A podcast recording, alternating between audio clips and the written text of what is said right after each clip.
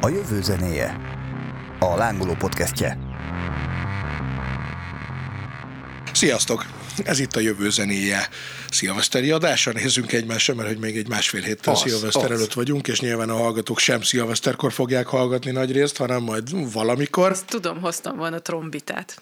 de szilveszterkor kerül ki, ha minden igaz, de persze még ez is változhat, de a mostani tervek szerint akkor derül ki. Ettől függetlenül nem baki parádé lesz ez a mai adás, vagy maximum akkor most fogjuk csinálni igen élőbe, bár uh, itt szeretettel felhívhatnánk Nagy Miklós Péter kollégánknak, aki ugye vágja és technikailag kommandírozza ezt a podcastet, hogy akár csinálhat is egy baki parádés összeállítást, egy négy-öt órát, amiket ki kell vágni, bár én bevallom, nem szoktam visszahallgatni soha az adásokat utána már, tehát nem tudom, hogy mennyire vágja ő összögre. Lehetetlen egy rétbe kiparádét találni, másrészt azt hittem azért szilveszteri adás, mert kocintünk valami alkohol, Ja, de rendben. Hoztam vizet, ez nem Igen, jó. hát egynek jó, aztán majd utána meglátjuk hát, ha még kerül valami. Viszont, amit megbeszéltünk, hogy ilyenkor kell azt csinálni, hogy tényleg meglegyen a rendhagyás, amit nem szabad egy jövő kutatónak ugye konkrét jóslatokat adni mondjuk egy következő évre, hogy ez fog történni, ez nem fog történni. Mégis mindenki ezt csinálja, azért ilyenkor tele van az internet, hogy na, mi lesz 2022-ben, és ez most is így van, úgyhogy könnyű ilyen cikkeket találni, mindenki jósolgat.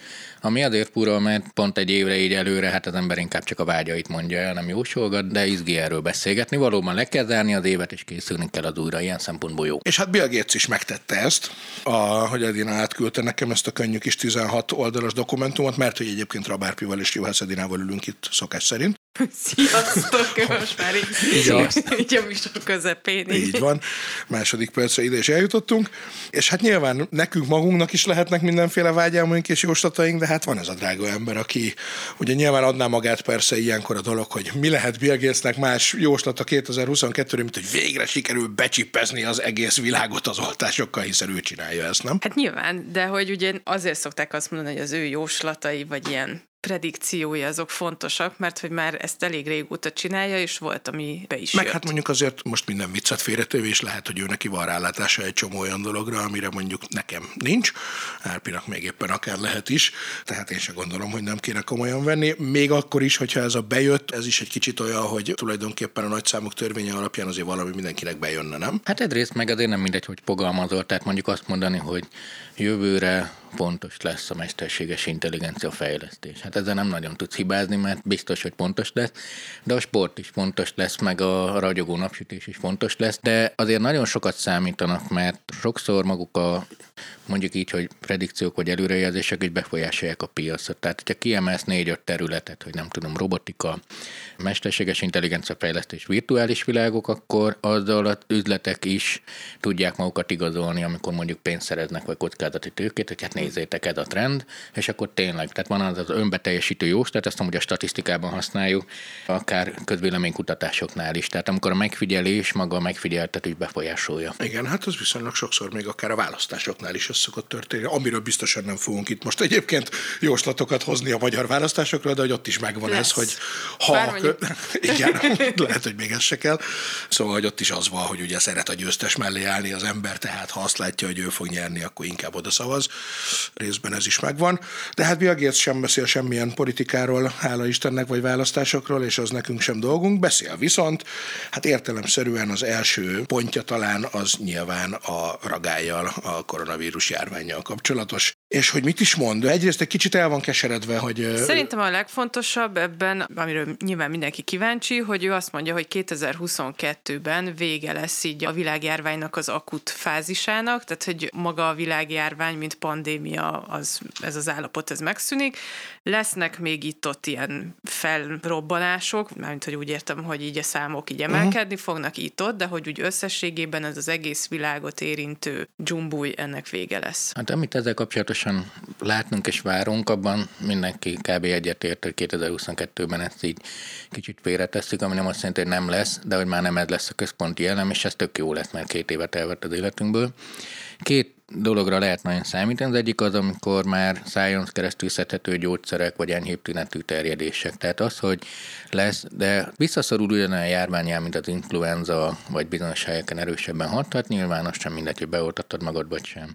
De az, hogy végre kicsit félretesszük, és beindulnak a piaci folyamatok, vagy beindul ez a felszabadulás, ezt mindenképpen jövőre jósoljuk, ebben maxi egyetértek vele. Na és itt viszont adja magát a kérdés, és ez kicsit például már a koncertes piacra is igaz, amiről annyit beszélgettünk ebben az évben, hogy vajon ez azt jelenti, hogy akkor hirtelen megint minden 2019 lesz, vagy 18, vagy pedig azért az újra beinduló piaci folyamatok egy csomószor mégsem ugye azt fogják jelenteni, hogy visszatérünk a két-három évvel ezelőtti ő élethez. azt mondja, hogy nem. Tehát, hogy nem az lesz, hogy visszatérünk a 2019-hez, és onnan folytatjuk, hanem, hogy egy ilyen teljesen új világ alakul ki. Ő egyébként ezt az egész jegyzetei azok nagyon-nagyon ilyen pozitívak, vagy optimisták, de ő azt mondja, hogy gyakorlatilag egy új világ, de egy ilyen jobb világ jön el, és ott fogjuk 2022-ben folytatni. Ebben is egyetértek velem, olyan értelemben, hogy én is pozitív vagyok, mármint, hogy ez most ilyen negatív felhangú egy picit ezekben a koronavírus járvány időkben, tesztileg negatív, de én meg azt mondom,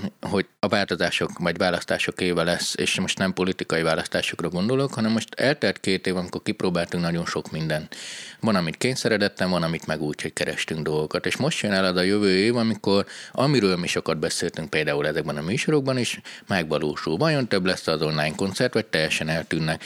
Vajon az online oktatás visszatér teljes terjedelmére, mert biztosak vagyunk, hogy nem tér vissza semmi ugyanolyanra, mert csomó dologról kiderült, hogy jó, hatékonyabb, egyszerűbb. És mi fogjuk eldönteni jövőre, hogy hogy szeretnénk csinálni. Lesz választásunk végre megint, és ez egy nagyon jó dolog, és én ezért vagyok nagyon optimista a jövőben de az biztos, hogy ezek a folyamatok mindig lokálisan kezdenek el erősödni, és mint a vízcseppekig közelednek egymáshoz, és majd a nagy összkép lesz a pozitív. Tehát, hogy a koncertpiacnál is magyarul beszélve, ez azt jelenti, hogy persze a kis koncertek, a kis fesztiválok azonnal be tudnak indulni, egy nagyobbnak a szervezése, vagy egy ilyen világszintű turné szervezése, ott még mindig van egy csomó blokkel de nyártól tervezhető abszolút ugyanúgy a, a turizmus vagy a koncertvilág. Hát ez talán már csak annál is inkább, mert most már van egy mintánk is, ugye, és tudjuk azt mondani, hogy nagy valószínűséggel az eddigiekből arra lehet következtetni, hogy mondjuk májustól szeptemberig nagyjából az fog történni legrosszabb esetben is, ami a elmúlt két évben volt, ami azt jelenti, hogy mehetnek a dolgok, és aztán utána majd jön egy következő helyzet megint jövő ősztől. De közben egyébként az is érdekes, hogy ha a koncertekről beszélgetünk, egy kicsit már, hogy beszéltünk erről is. Most mondtad az online koncertet, én nekem ez annyira kiment a fejemből, mert hogy ez most nekem egy kicsit olyan, mint hogyha ez úgy teljesen eltűnt témám. volna. Vagy van, tehát, hogy... Van, hogy persze. Igen? Hát, ez igen. Tegnap este is voltam egy ilyen. Na, komolyan, mert hogy az én látóteremből ez teljesen kiesett, amiből nem következtettem volna azért még így sem arra, hogy akkor ez így nincs el is felejthetjük örökre, csak arra, hogy majd esetleg ez egy kicsit később indul be, akkor, amikor már, ahogy mondod, egy szabadon választható dologként, és nem valami helyettesítőként, de akkor ezek szerint el se tűnt. Mit láttál tegnap? Nitszer erb. De pont ez az izgi benne, hogy az egyik első adásunk is erről szólt, hogy online koncertek nem online koncertek, és pont ez a nehéz a jövő kutatásban, hogy az embert ne a jelen határozza meg, hogy akkor úgy éreztük, hogy jó, ez most ilyen erős trend lesz, vagy most ilyenek mennek, de ki tudja, mi lesz egy vagy két év most meg arról beszélünk, hogy de jó, jövőre nem lesznek, és már el is felejted. De pont ez szokott lenni mindig az ilyen kívülről kényszerített változási folyamatokkal, és ezért nem hiszek bennük, és ezért mondtam, hogy visszatérés van, mert hogy mindig az, hogy a normális világ, így beszélünk róla, visszatér, de igazából az nem jó, hogyha valami működött, akkor tartsuk meg.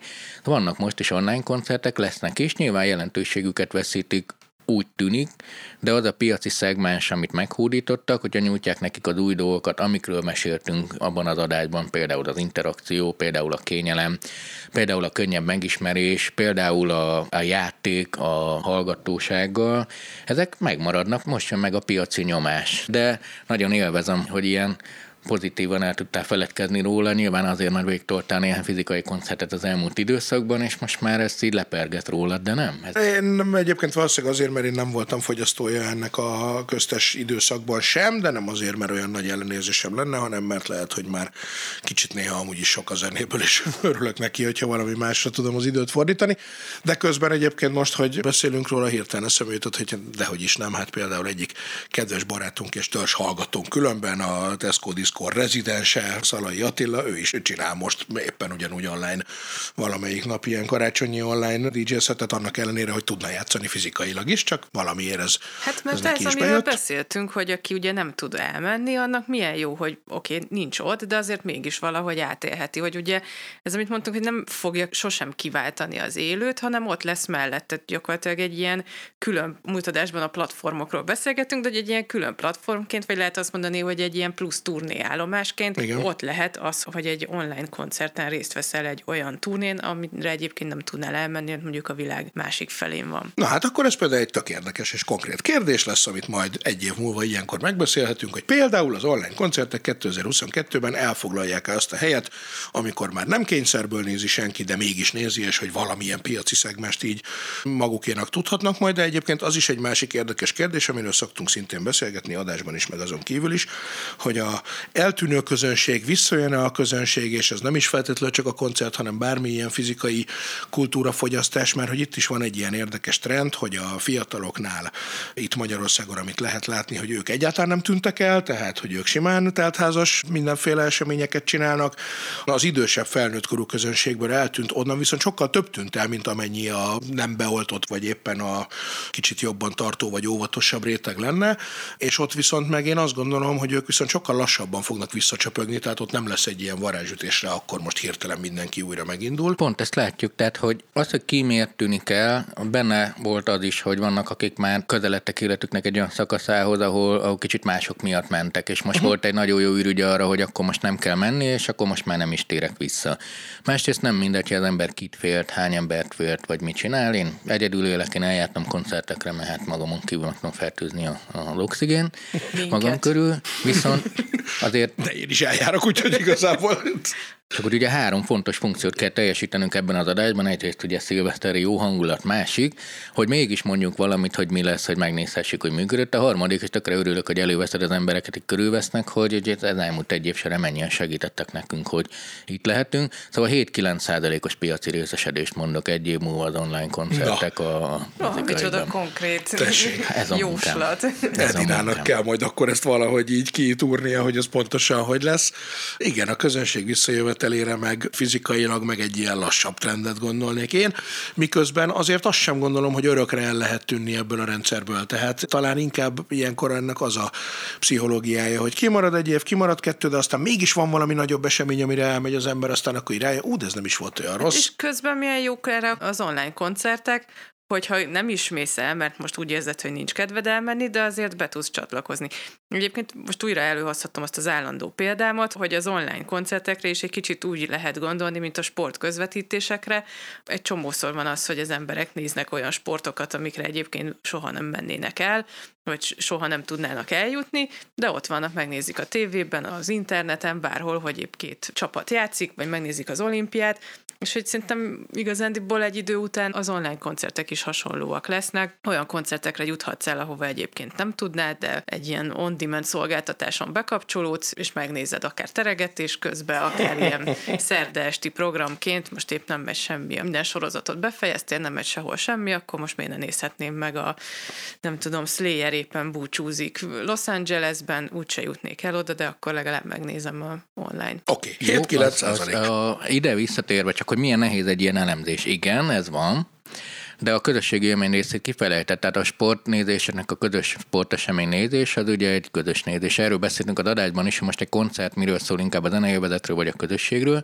És azért van lassú visszatérés, nem azért, mert az online jó, hanem azért, mert a kimaradási effektus vagy FOMO hatás az van, hogy egy-kettő elindul. Tehát lassan érzed meg azt, hogy te most már kimaradsz valamiből. Azt érzed, hogy többen nincsenek ott, könnyű nem elmenni. Ha azt érzed, hogy te már az egyedüli vagy, aki nem mész el koncertekre, de már mindenki visszatér, akkor visszafogsz. Tehát, hogy ezek a, ahogy ja, a bírcsöppek, így egyre gyorsuló. Abszolút. De ez a sporteseményeknél is így van, hogy ez a közös együttnézés. A sporteseményeknek egyszerű, mert ott a kocsmakultúra visszahozza meg valami nagy esemény, annak van hype-ja. A koncertvilágnál inkább az lesz az érdekes, hogy például a budapesti klubéletet mennyire tartották el a külföldiek, és mennyire tartották el a magyarok. Mert minél inkább a külföldiek, annál lassabban indul a klubélet. Hát valószínűleg a koncertpiacon ott kevésbé a külföldiek, de hogy mondjuk a buli negyedeknek a klasszikus kocsmáinál mi történik, hát azt... Meg azért a fesztiváloknál ott az Igen, hát egy mondjuk szigetnél, abszolút, de igen, igen. akár egy Balatonszannál is. Hát ne bocsátkozzunk jóslatokba, drukkoljunk nekik mindenképpen, aztán látjuk majd, hogy mi történik. Abszolút drukkolunk, hát nem tudom, majd a hallgatók közül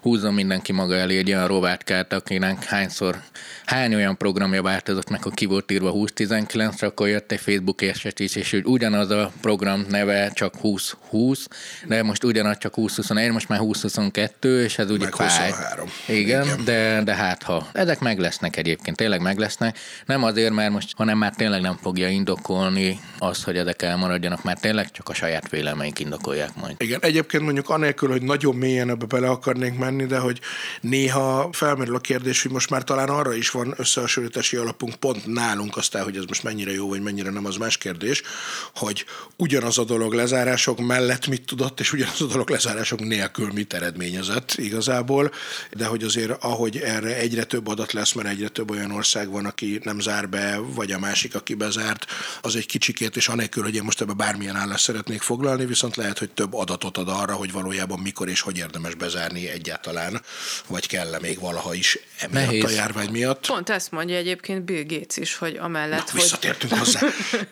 Micsoda váltás volt. Hogy amellett, hogy vannak ugye most már működő vakcina, nagyon örül annak, hogy vannak jó ilyen kísérletek gyógyszerekre, hogy egyébként egy csomó olyan tudása lett az emberiségnek, ami nem ez a gyógyszerészethez vagy egészségügyhöz köthető, de hogy így pontosan tudja most már a maszk használatot, ami lehetséges, hogy olyan értelemben ugyanúgy meg fog maradni, mint mondjuk az ilyen dél-kelet-ázsiai országokban a SARS vírus után, hogy az emberek, hogyha azt érzik, hogy egyébként ők betegek, akkor felvesznek egy maszkot, hogy ne fertőzzenek meg másokat. Az a tudatosság is ugye változott, hogy ha valaki beteg, akkor otthonról is tud dolgozni, hogy hogyan érdemes lezárni, egyáltalán érdemes-e a karantén dolgok. Tehát, hogy egy csomó olyan új tudásunk van, ami a jövőben az hasznos lehet nekünk. Ebben maxi igaza van, és egyre több ilyen tudásunk lesz. Tehát az, hogy egyre inkább adatvezérelt és egyre inkább önkontrollált világban fogunk élni, ez biztos. Csak a jó rekapuvő most arról feledkezik el, hogy egy csomó árnyékadatunk is van, mert pont, bocsánat, Például az, hogy most mennyire volt valójában lezárva, vagy mennyire volt buli élet a lezárások idején, pont Magyarországon nehezen mérhető egyébként, mert mi nem voltunk annyira zártak, mint sokan, viszont tök jó hely vagyunk, és nagyon sok turista volt, viszont kevesen beszéltek róla, mint ahogy pont a múlt adásban meséltünk arról, hogy nagyon sokan nyaraltak, viszont nem beszéltek róla, mert hogy volt egy ilyen társadalmi feszültség. Tehát az adatokat nehéz gyűjteni, a valós adatokat és a digitálisan rögzített adatokból olyanokhoz kéne hozzáférni, ami a személyes jog, de az azért látszik, hogy milyen döbbenetesen meg tud változni egy pillanat alatt egy trend, mint például a budapesti éjszakai élet. És az előbb említetted az otthonról dolgozást. Mit gondoltok, hogy a home office és a bejárós munkának az aránya, ahogy most 2021 végén áll, az nagyjából egy beállt már arra a dologra, amit így hosszú távon is gondolhatunk, hogy így marad, vagy pedig ez még mindig ki van lengve, szépen mondva valamelyik irányba, és hogy ez még mindig nem az a végleges elegye a bejárásnak és az otthon dolgozásnak, ami mondjuk már hosszú távon is így marad. A kilengés az nálunk most úgy néz ki távmunkában, csak hogy a statisztikával unalmassal jöjjek, akkor Edina megmondja, hogy a forraló tutit. Nálunk 3%-ot és 21% az EU-s átlag. Tehát most magasnak érezzük, és magas fog maradni, de az még mindig azt jelenti, hogy most fogjuk elérni azt az átlagot, amit a normális fejlett országhoz távmunka terén, csak mi nagyon rosszul álltunk ebben. Alapvető trend a hibrid felé való mozgás, abban van különbség, hogy kettő nap otthon, három nap munkahely, vagy három nap otthon, két nap munkahely, de ahol lehet ezzel játszadoznak. Ebben az a jó, hogy nagyon hatékonynak tűnik és jónak, jó a lojalitás megtartó ele, de hogyha nem csinálja az ember jól, akkor ez a legdrágább megoldás. A következő ez Miért? Mert ugyanúgy fenn kell tartani az irodát, csak nincsenek benne az emberek, vagy? Dupla szervezést igényel, illetve oda kell figyelni mind a két helyszínek a negatív hatásaira, hogy kioszthat mind a két helyszínek a pozitívat. Tehát melyik ha. megbeszélés legyen az, amit élőben csinálsz, melyik az, amit nem. Hogyha ő három napot jön be, és a másik is három napot, akkor kötelező egy nap legyen, vagy ők mindig megbeszélik. Ha feladatokat kiosztom online és számon kérem, ami egy más típusú számonkérés, vagy elfogadom ez a bent ül, és majd megcsinálja hozzáállást. Tehát mind a kettőnek számos előnyét ismerjük most már. De ahhoz, hogy nem mind a kettőnek a negatívumai jöjjenek ki egy hibrid modellben, oda persze könnyű közhelyeket mondani, hogy hát a dolgozók tudatossága, a vezetők rugalmassága, innovatív terek. Persze, és hát mit jelent én de mit csinálok? Na ez lesz jövőre, és ez nagyon izgi, és most több nagy cégnél dolgozok ilyenekkel, hogy ezt hogy kell jól csinálni, és nagyon izgulok, hogy jól sikerüljön.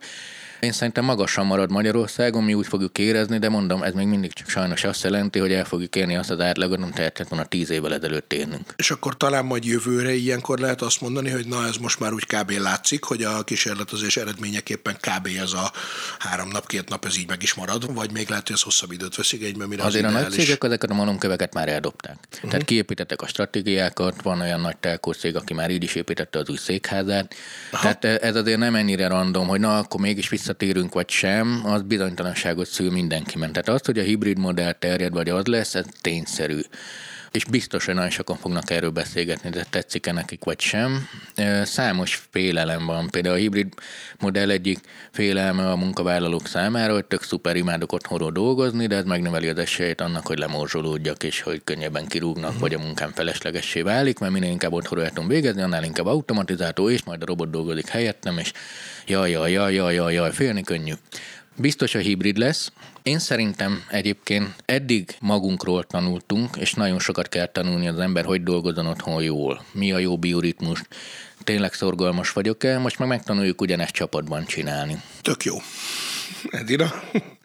Én ezt úgy látom, hogy minden cégnél más, meg minden ilyen szervezetnél, minden csoportnál más az, ami... Tehát, hogy az, hogy most azt megjósolni, hogy most ez a három nap otthon kettő, itt azt szerintem az azért nem, mert hogy ami működik. Valószínűleg ez kiforja magát, hogy melyik típusú munkahelyeknél, vagy melyik típusú munkáknál melyik működik legjobban. Lehet, hogy csomó helyen az működik, hogy tényleg nem is fontos, hogy találkozzanak, és elég mondjuk akár az, hogyha egy nap bemennek, és azt mondjuk akkor meetingelnek, és nincs az, hogy a másik négy napon viszont óránként van valami másik hülyeségről meeting, amikor tulajdonképpen nem dolgoznak, mert csak különböző meetingekre járnak. Hogyha ez egy napra tud fókuszálódni, akkor mindenki ott ül, gyorsan lezongorezzek, akkor négy nap van munkára. Ez még nem tudom, hogy ki fog-e alakulni 2022-ben, vagy egy év alatt, de én is azt mondom, hogy inkább a hibrid, az viszont biztos. Na és vajon közelebb kerülünk-e a négy napos munkahéthez? Mert hogy amúgy kijelenthető, hogy hosszú távon valószínűleg azért az, vagy középtávon ez egy várható dolog lesz, hogy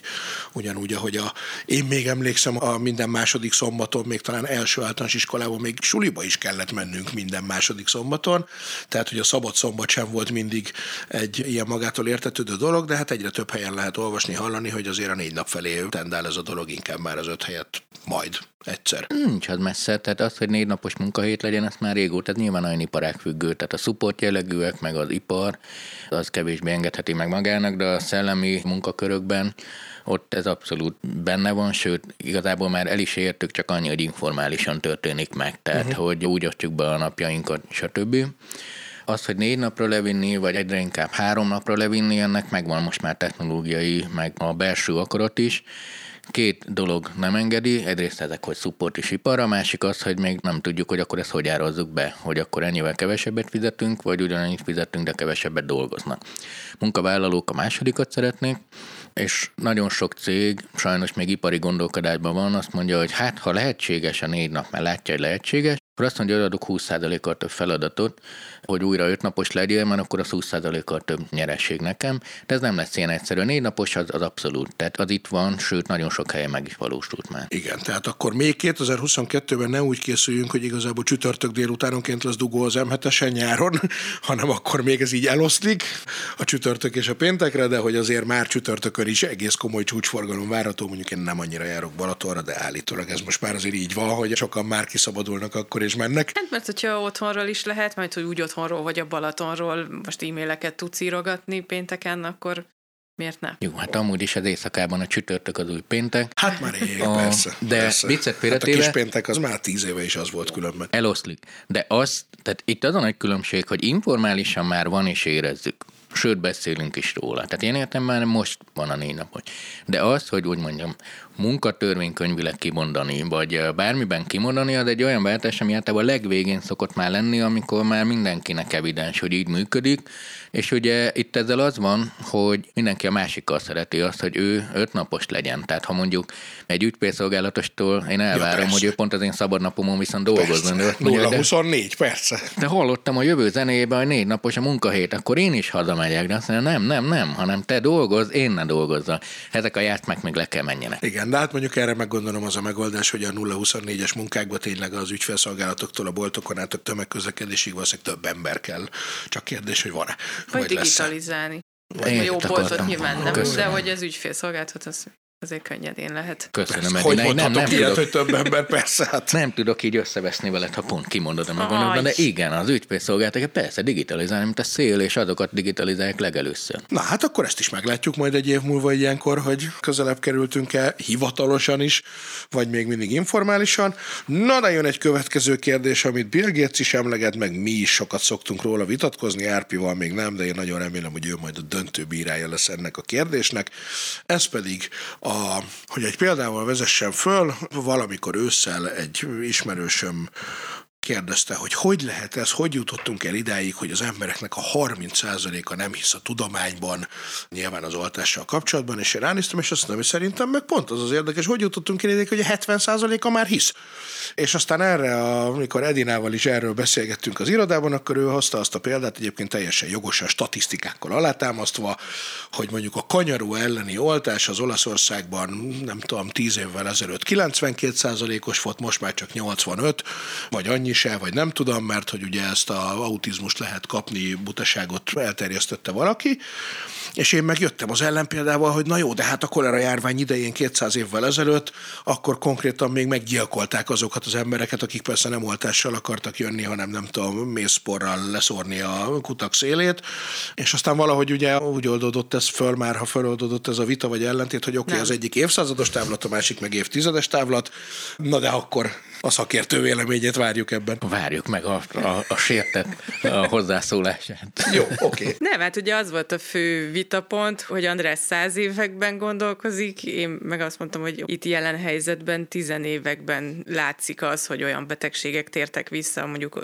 ha csak a tudomány és az oltás kapcsolatát nézzük, olyan betegségek tértek vissza, amiről az emberiség már azt hitte, hogy rég túl van rajta, de az álhíreknek, összeesküvés elméleteknek és hasonlóknak köszönhetően pont annyi embert sikerült elbizonytalanítani attól, hogy beadassák a gyermeküknek a különböző kötelező oltásokat, vagy nem kötelező, de ajánlott oltásokat, hogy újra megjelentek olyan betegségek, amikről azt hittük, hogy már rég túl vagyunk rajta. Ebbe igazat kellett adnom. Vitatkoztam vele sokáig, de biztos nem úgy volt, biztos akkor majd kötelező, azt nem ne, aztán be kellett látnom, hogy igen, ez valóban Sajnálom. így van.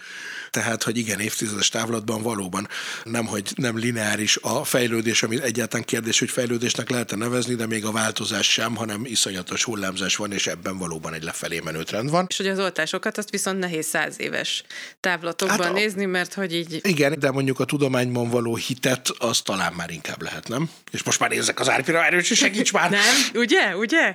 Vágjuk ketté ezt a gyereket. Az, hogy elfogadtuk, hogy a tudomány jó dolgokat csinál, az valóban érdemes száz évesben, és ez tényleg nem volt evidens folyamat. És először ugye az egyházakkal küzdöttek meg, utána meg azzal bizonyítaniuk kellett. És végül is a tudományban akkor kezdtünk el nagyon hinni, amikor láttuk, hogy tényleg elhozza ezt a nagy jólétet. Az, hogy miért érezzük azt, hogy ezek így visszatérnek, és egyébként tényleg rosszul csinálunk, mert egy csomó betegséget tényleg leírtottunk, azok visszajönnek. Itt több tényezőt kell szerintem figyelembe venni. Egyrészt az, hogy drasztikusan növekszik a populáció, tehát a lélekszám nagyon növekszik, és az, hogy mondjuk 90%-os oltást elér, vagy 100%-osat, az régen mondjuk volt, nem tudom, 3,5 milliárd ember, most meg 7 milliárd ember, tehát a számosság eleve nagyobb. Nyolc is már lassan, az nem? Vagy- Megyünk a nyolc felé, igen, de hát nem baj, meg 9, 9 milliárd fér el. Úgyhogy eh, jövő hát, augusztus Amíg nem megyünk a tengerek alá, ugye, mint azt az egyik adásunkban megtudtuk. nagyon visszatekintőek vagyunk ma nagyon helyesen. Hármas hatást látszik. Az egyik az, hogy nagyon el lett cseszve az oltással való kommunikáció, mert egy csomó mindent evidenciának tekintettünk, hogy na, csak el kell jutni oda, és úgyis mindenkinek tetszeni fog, és tipikusan azt, hogy nem figyeltünk fel olyan mélytrendekre, ami a világba vetett bizalmatlanság elkezdett növekedni mert nagyon gyorsan változik a világ, és ugye ez egy közhely, tényleg nagyon gyorsan változik, és sok embernek megnyugtatóbb az a tudat, hogy van valami gonosz akarat, mint az a tudat, hogy a világ sokszínű és gyorsan változik. Azt elfogadni, hogy sok minden lehetséges. Azt, hogy sok embernek sokféle elképzelése van, és, és tényleg lehetnek olyan változások, amiket nem uralok, az egy borzasztó kényelmetlen érzés az embereknek, az, hogy a gyík emberek a háttérből a világ legnagyobb baromságait csinálják, és semmilyen logikus magyarázatod nincs rá, ez párosul egy halálfélelemmel, az tényleg előhozta egy csomó emberből azt, hogy inkább nem. És egyébként ezt lehetett látni előre, és az, hogy a digitális kultúra ebben segít, azt is láttuk előre, mert az történik, hogy a fizikai világban sokkal erősebbek voltak a kontrollok. Kitaláltad, hogy gyík ember, azt az öt haverot körbe röhögött. De most fölmész a netre, és megtalálsz egy csoportot, ahol nagyon sok ember mondja, hogy gyík ember, és akkor hihetetlen pozitív megerősítés, ami egy külön extra, hogy te valami titkos tudásnak a birtokában vagy, amit más nem tud. És ez a három eredőből jött az, hogy Istenem megnövekedett az amúgy tudományban hívő, vagy amúgy jó iskolázottsággal, vagy világlátással, vagy bölcsességgel rendelkező emberekben is, megjelent ez a félelem, most viszont itt egy visszahatás fog jönni, hogy András megnyugtassam, tehát ezen most túl vagyunk. A következőnél az látszik, hogy azért pont ezek a csatákat már nem kell végfutnunk, Sajnos. Igen? igen, tehát ennyire nem. Tehát ez tipikusan az első játék, ahol a tudomány is megtanulta, hogy elcseszte. Az emberek is megtanulták, hogy azért tök cuki dolog a lapos föld, meg a, a gyík emberek, de az az igazság, hogy az élet tényleg bonyolult, és az életben meg tényleg sok hatással kell számolni, és a józan paraszti logika legtöbb dolgon átsegít. Tehát, hogy azért ezek a nagyon extrém butaságok, amik itt mennek, meg uh-huh. a mhm. célozgatások, tehát sokan rájöttek arra például, hogy végig nem mondtak nekik semmit, csak cél célozgattak. Tehát, hogy hát nem akarom mondani, de hát tudjuk ki. Ki? Miért? És a Bill Gates, vagy Kapu Vilmos, hogy ne nevezzük nevén, be akar csipezni, és hogy ami régen nevettél, rájönnek az emberek, hogy csak azért nem nevettek, mert hogy féltek a haláltól, és kellett egyszer játszani. Szóval a tudományba való hit, az nem baj, ha megmarad, az nem baj, ha mellette vannak mások, ha az emberek kíváncsiak, és nem tudom, spiritualitás, vagy bármi létezik, de ez kemény lecke volt egy csomó embernek, hogy tényleg érdemes a tudományra figyelni. Ez látszik egyébként az aktivitásból is. Egyre nagyobb a szótlan, elégedett tömegek aránya, tehát akik tudják, hogy így van, mi ezt és ezt megtettük, és azok, akik meg érzik, hogy szorul a hurokcsiga, a nyakuk körül, azok meg egyre aktívabban mondják az interneten napi 20-30-40 poszt, támadások, sértegetésig fajuló hitviták, ez tipikus utóvédharcok, amikor már egy vesztes ügy mellett lengeted az ászlódat. Igen, egyébként. De Bill Gates ennyire nem pozitív, vagy nem ennyire optimista Na. ebben a kérdésben, ott a, uh-huh. kiderül a kis jegyzeteiből ő azt mondja, hogy ez egy olyan harc, vagy hát egy olyan probléma, amivel nagyon sokat kell még jövőre foglalkozni, és hogy ő ezt arra vezeti vissza, hogy nem feltétlenül a tudományba vetett hit szűnt meg, vagy az lett kevesebb, hanem hogy egyszerűen az ilyen intézményesített rendszerekbe vetett hit oh, lett hát. kevesebb. És itt nem csak a politikáról van szó, hanem arról, hogy összességében az emberek annyiszor kapják mindenfajta irányból, hogy neked nem szabad elhinni semmit, hogy már tényleg, tehát, hogy a másik hazudik, az biztos, hogy nem mond igazat, annak se higgyél, hogy egyszerűen tényleg nem tudják, hogy kinek hihet lehetnek. Csak hogy egy kedves anekdotával szolgáljunk, Árpival úgy ismerkedtünk össze, hogy a... Hogy nem hitted el? Nem, hanem hogy egy három-négy évvel ezelőtt megjelent nagyszerű könyv a Cserkiadó gondozásában, kiben bízzunk, ugye ez a címe.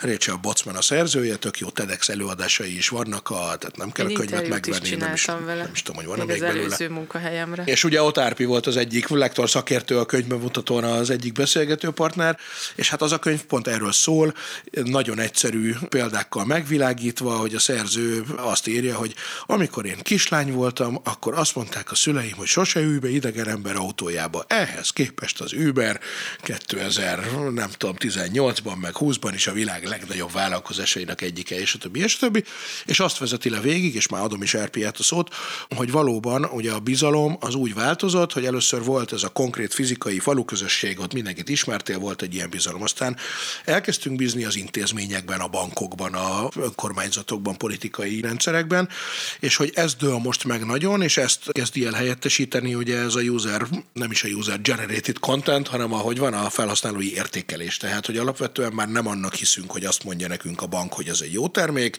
vagy az étterem magáról azt állítja, hogy ez egy jó étterem, hanem azt nézzük, hogy a többiek mit mondtak róla.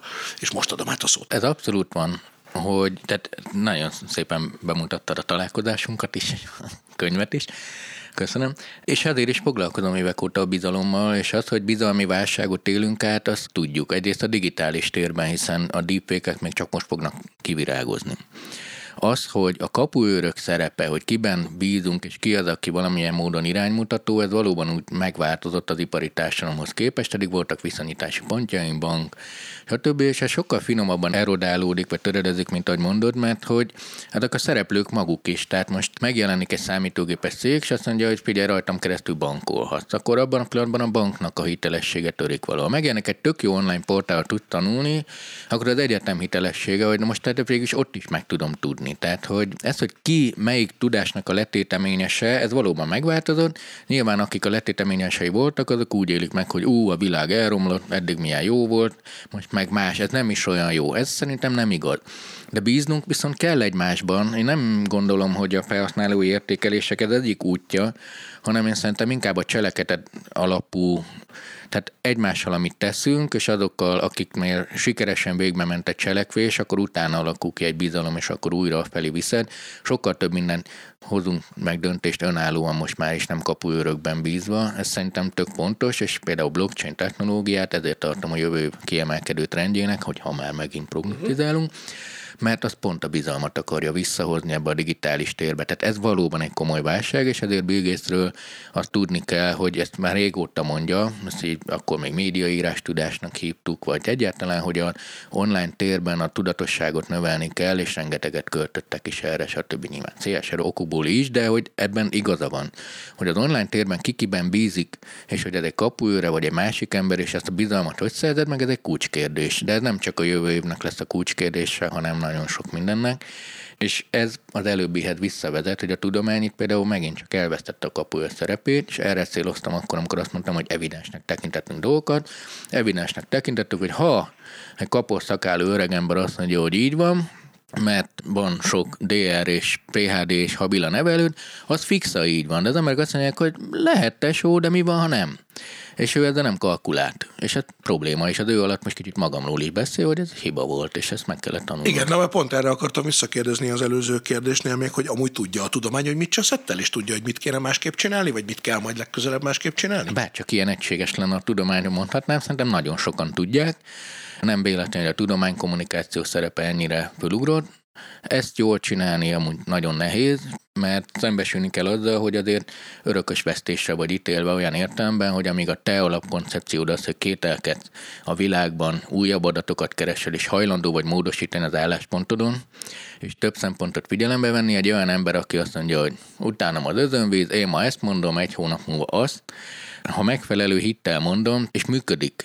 Tehát az influencer hatás működik, legelőször a vallási környezetekbe írták le, amerikai kis egyházak, szektáknál klasszikus eset, leül 1981 nem tudom melyik pénteken, tizánkor vége a világnak. Csomó olyan ú, ú, király, eljött a nap, mi történt? Nem lett vége, hál' Istennek, mint ahogy tudjuk de nem rendült meg a hitük, hanem jó, bocsi, elnéztem egy számot, 1983. augusztus 11 péntek, és megint megmaradnak. Tehát, hogy van ennek egy üzenete, de ezt a tudomány nem képviselheti. Ezt el kell fogadni. Akkor egyébként azért kíváncsian várhatjuk, hogy a rövid távú jóslatokba bocsátkozzunk, hogy ez tényleg mennyire utóvét harc, vagy mennyire nem utóvét harc. Ami most folyik egyébként, igen, valóban azt azért meg lehet figyelni, hogy sokkal hangosabbak. Tehát, hogy ez a, a kisebbség a létszámukhoz képest éppen, hogy személyes anekdotával jöjjek megint. Ugye Edirának ma meséltem, hogy ma reggel már be is gépeltem a kommentet, de aztán kitöröltem, amikor a soron következő, bár az adásig már elvileg megtörtént koncertünknek a posztja alá bekommentelt Balogné Marika típusú névvel valaki, hogy kell-e védettségi igazolvány, és már ott voltam, hogy pontosan tudod, hogy kell, azt is pontosan tudod, hogy nem rajtunk múlik, és azt is pontosan tudod, hogy egyébként se jönnél el, mert soha nem találkoztunk, fogalmunk sincs ki, vagy biztosan nem tudod, hogy kik ezek az erekarok, de azért oda kell kommentelni, hogy lehessen egy kicsit höbörögni, de aztán inkább kitöröltem, mert igazából tök fölösleges ezen vitatkozni.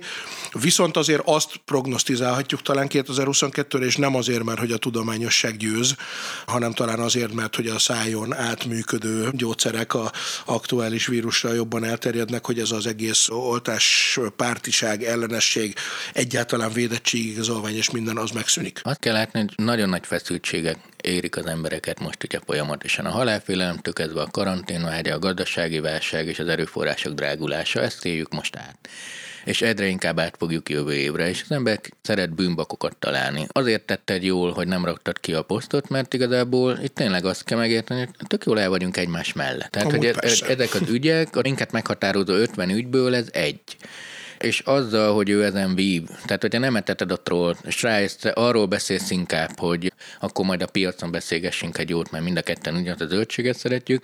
Tehát most nem ilyen lufi rózsaszín világot akarunk fejleszteni, csak hogy tehát a digitális kultúrának van ez, hogy polarizál minket, és csak egy arcot mutat meg. És azt hisszük, hogy most ebben az esetben, hogy oltottakból és oltatlanokból áll a világ, de nem, hanem olyan emberekből áll, akinek millió dolguk van, és közte van ez. Ezt felejtettük el azzal, hogy kevesebb közösség volt, azzal, hogy nagyobb volt a halálfélelem. Viszont mind a kettő elmúlik, és emiatt fog ez csökkenni ez a hatás. Igen, illetve hát ugye talán itt ez egy annyiban lehet konkrétabb jóslat is, nem, hogyha valóban működni fognak azok a szájon át bevehető gyógyszerek, amik most már így majdnem engedélyezve is vannak, ha jól olvastam, akkor egyébként a valóságban okafogyottá is válik a védettségi Ebben kártya, pont meg nem a... Nem? Na. Azért nem, mert itt nem a tények számítanak, hanem az, hogy másról beszél. Mert a tények az az, hogy ha igazán jó fanatikus oltás ellenes vagy, az, hogy eltűnnek a gyógyszerek hát az a téged igazolt, nem is volt semmi.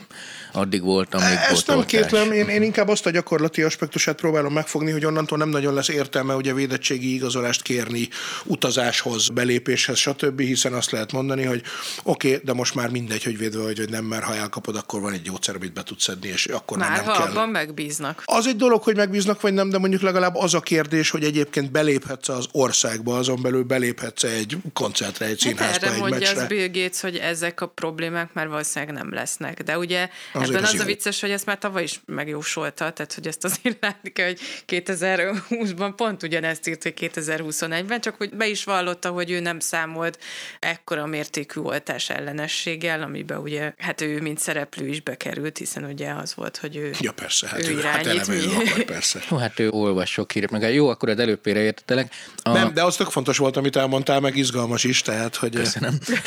És hát az Tehát nem baj, ajándékot- ilyesféle máskor is ilyen alapon. Tehát azt azért meg kell értenünk, hogy amúgy nem így szokta a társadalom megoldani, több hatás volt egyszerre, pont ez az elzártság, stb. és ez nem lesz, de az, hogy ennek a Covid járványnak most nem csak az egészségügyre, hanem mentális hatásai jóval hosszabbak lesznek, mint maga a járvány, ezt tudtuk. Itt a hüvelykúj szabály minimum a kétszeres idő.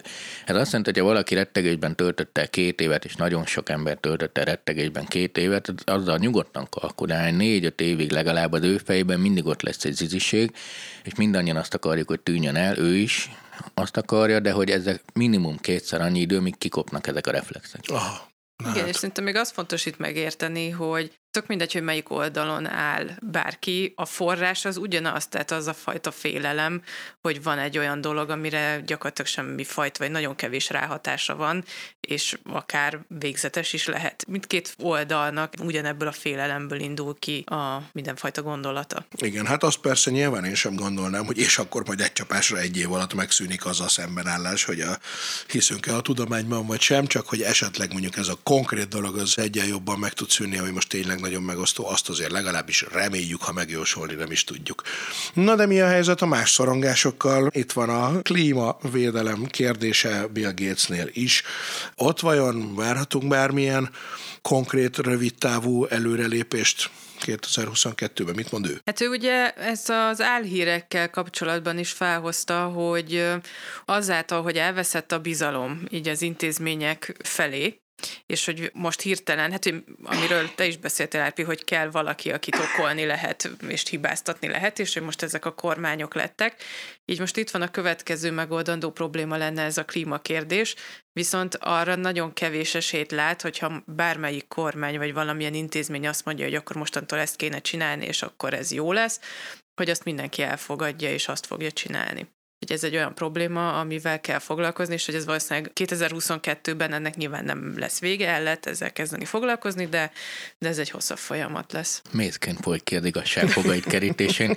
Ez az a nagy csata, amiben belegondoltok, igazából ezt kezdtük el. És utána jött a koronavírus, és mindent elmosott. De pont akkor kezdtük el, hogy itt a klímacusz van is, nincs is, Trump szerint nincs, akkor nevettünk rajta, vagy nem nevettünk, és akkor elkezdték az emberek maguk egyéni szintjén is meghozni a döntéseiket, és az ipar is.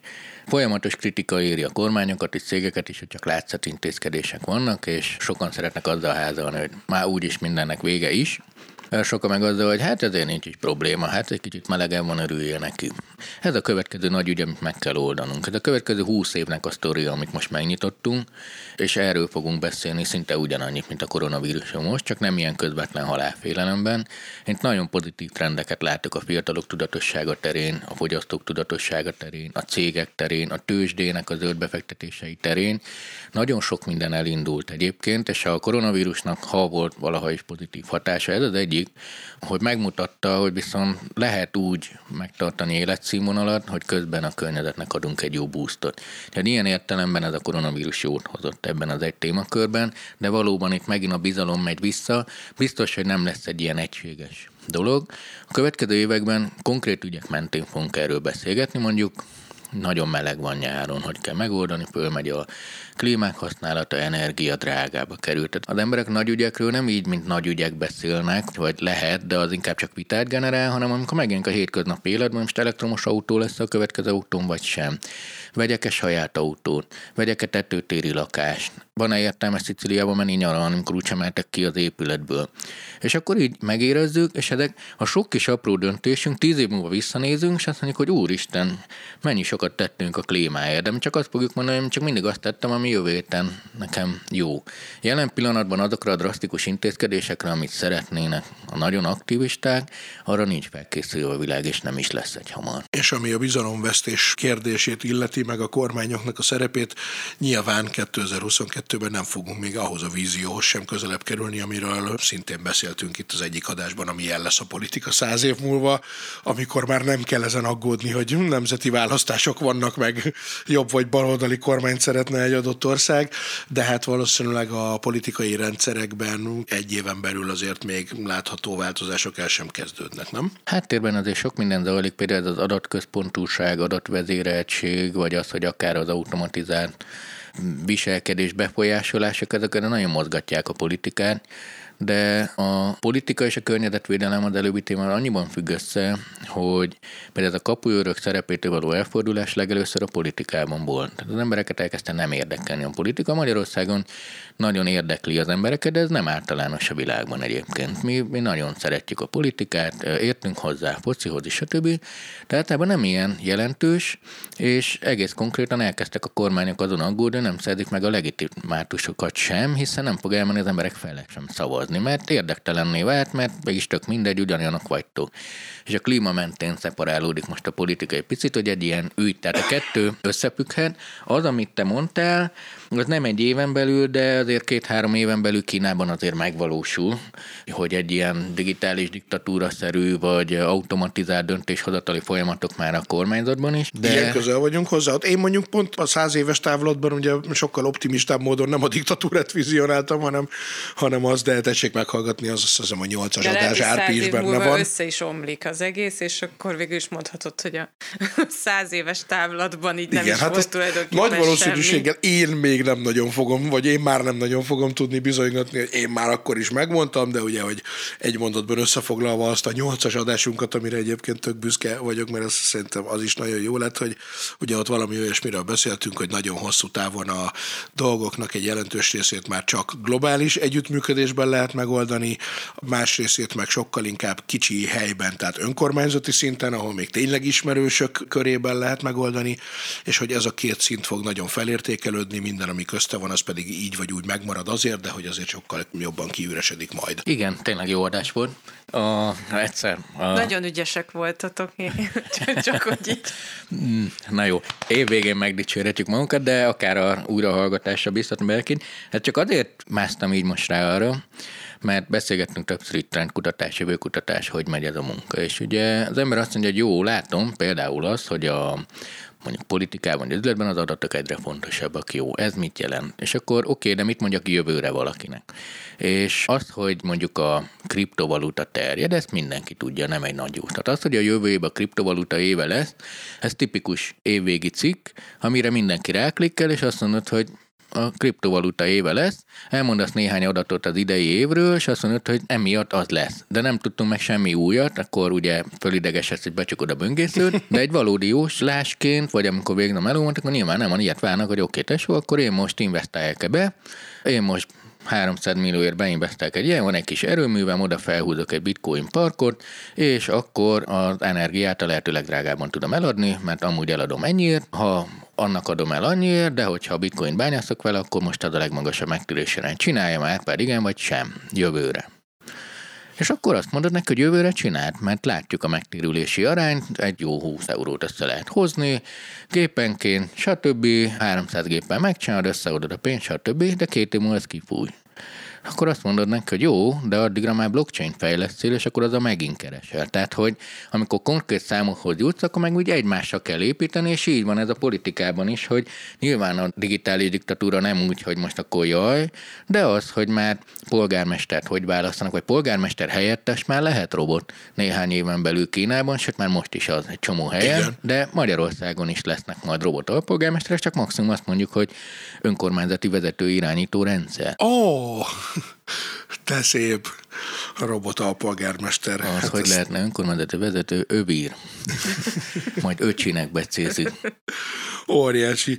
És egyébként a kriptovaluták éve lesz 2022, ha már ezt így felhoztad, bányásszak akkor ezek szerint kriptovalutát, fogalmam sincs, hogy kell. De azt mondjuk megígérhetjük, hogy mielőtt megválaszolod a kérdést, hogy egy adásunk ugye erről is volt, de hogy ezt még sokkal jobban valószínűleg körül fogjuk járni, mert hogy az is tök jó volt, de az nekem pont annyira volt elég, hogy a legesleg alapabb alapfogalmakat próbálom megérteni belőle, de hogy azért ezzel fogunk még foglalkozni, az biztos. Na de akkor vajon? Tehát... Igen, mint piac piac nagyon szépen megy. Pont most van abban az ős vagy nyugati állapotban, amikor megjelennek mindig az új termékek, teljesen hitalapú, tehát hogyha bízol benne sokat hoz, ha nem, akkor elveszik. Most a fölugrott kb. Ez azon múlik, hogy hiszel benne? Igen, most ott tartanak a kriptovaluták, de viszont minél többet bizonyítanak, annál izgalmasabb lesz, és most jövőre már eljönnek azok a fázisok, amikor már kapuőrök is használnak kriptovalutákat, bankok, kormányzatok, sőt most már van olyan ország, ahol bevezették. Igen, ugye Salvador vagy? Igen, csak szomorúak is lettek. Na, de lény- mesélj. lényeg az, hogy viszont tényleg a kriptovaluták éve lesz, maga a kriptovaluta kereskedés azonban szépen virágzik, de az jól látszik most is, hogy mindig a hosszú távú felhalmozó jellegű politikák ott nagyon nyereségesek, a rövid távú szerencsejáték az meg ilyen rövid távú sikersztorikat. De az egyik sztori, amiről biztos nagyon sokat fogunk beszélni, az a kriptovaluták. Na, de azt alap, hadd kérdezzek már vissza, mert amikor pont a kriptovalutás adásunk volt, akkor szerintem egyhetes volt az a hír, hogy Salvadorban bevezették hivatalos valutaként ugye a bitcoint, ugye azt a igen, a bitcoint vezették be. Hát ez egy kísérlet volt, amit egyezni meg abban, hogy nem sikerült, de nem is kellett sikerülnie, hanem igazából ez sokkal inkább egy kétségbeesett kormányzati pucs, önpucsnak vagy gazdaság gazdasági kísérletnek kell felfogni, mint valódi kriptovaluta bevezetése, de kriptovalutát több helyen terveznek bevezetni, most is működnek a háttérben több helyen ilyen, ilyen valuták, csak itt megint eljutunk a definíciós játékokhoz, mert vannak azok a kriptovaluták, amiket úgy saját rendszerek, és az emberek elkezdenek hinni benne, hogy na ez lesz az, amit ha elkezdek halmozni, akkor előbb-utóbb gazdag leszek. Ez mindig azon múlik, hogy jó, de ki fog ezzel a pénzzel fizetni. Mert ha azt mondja Elon Musk bácsi, hogy hát én ezzel fogok fizetni, akkor írtam mindenki elkezd hinni benne, és sokat ér.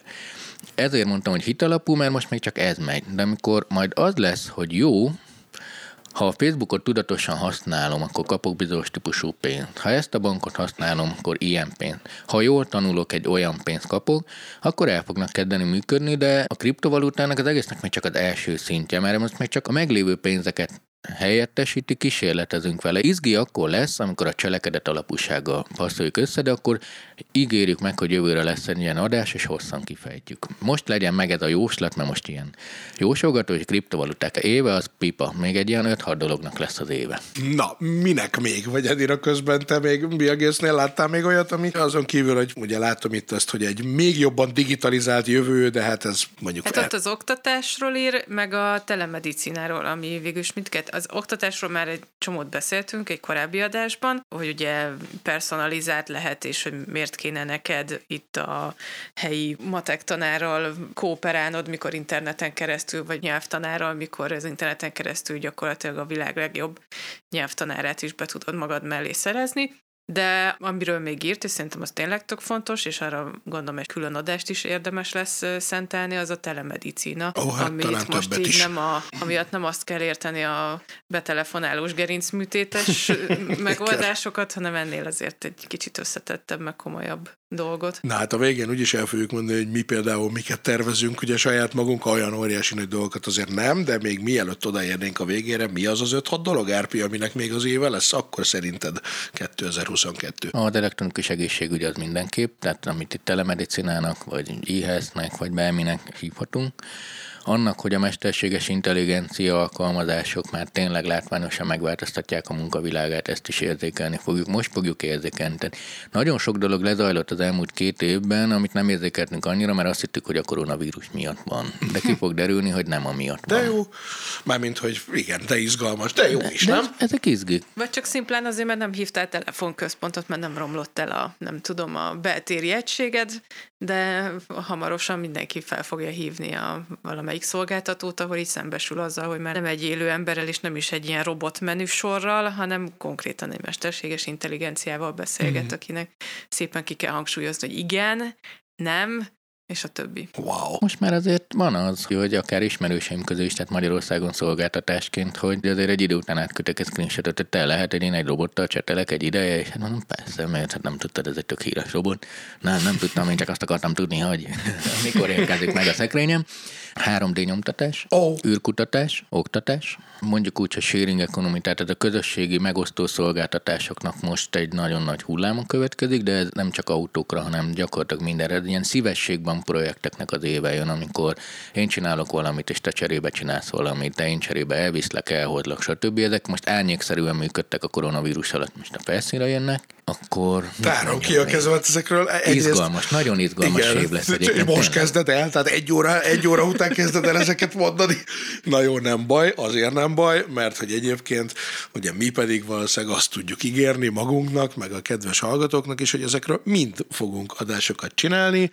Ugye a mi kis rövid távú tervünk egyrészt az, hogy ha ez tényleg szilveszterkor kijött ez az adás, akkor utána lesz egy pár hét szünet, de csak azért, hogy végre egy kicsit tudjunk előre dolgozni, és úgy felvenni adásokat, hogy nem mindig az adott, nem tudom, szerdán fölvett adás menjen ki pénteken, és hogyha valaki éppen nem tud valamiért eljönni, akkor nem tudunk adást csinálni. Tehát egy picit előre dolgozunk, és azt gondoltuk, hogy akkor legyen az első évadnak a vége ez. Ez talán 22 vagy 23 adást jelent, most attól függően, hogy a karácsonyit még holnap után fel tudjuk-e majd venni. Ha igen, akkor 23, hogyha nem, akkor 22. És hogy elkezdjük a második évadunkat, amit majd egy kicsit a grafikán is módosítunk, aztán beszélgettünk róla, és egyébként, hogyha valaki kíváncsi erre, akár jelezheti egy kommentbe is, vagy bárhogy, hogy csinálhatnánk esetleg egy-két élő beszélgetést is, ahol ezeket a témákat, vagy bármi egyebet a közönség teljes bevonásával együtt is meg tudjuk beszélni.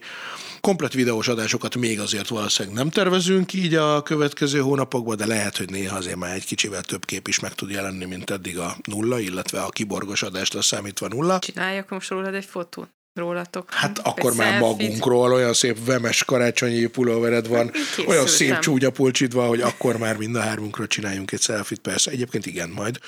Szóval, hogy azt tervezzük, hogy itt leszünk jövőre is 2022-ben, ugye? Igen, abszolút. Én nagyon élveztem ezt az évet ezért, a műsorért. Nagyon jó volt látni a sok pozitív visszajelzést, meg azt, hogy mennyi téma érdekel minket, meg az embereket. Úgyhogy ilyen visszajelzéseket is, hogy mivel foglalkozunk, az mindenképp izgület. Biztos, hogy szeretnénk csinálni tovább. Mert én úgy érzem, hogy erre szükség van az előbb beszélt dolgok miatt is, például a bizalom, másrészt meg az az igazság, hogy iszonyú jól éreztem magam minden adás alatt, úgyhogy remélem ez így folytatódik. Boldog új évet Szerintem mindenkinek! nem fog rajtunk múlni. Nagyon köszönjük mindenkinek a figyelmet, és hát innen folytatjuk hamarosan. Boldog új évet, sziasztok! Boldog új évet, sziasztok! Hú! Nem arról volt, hogy énekeltek? Pú, pú, nem, nem, Vagy az a a karácsonyi karácsonykor? adás, az Az a karácsonyi. Akkor sziasztok! Ez volt a jövő zenéje.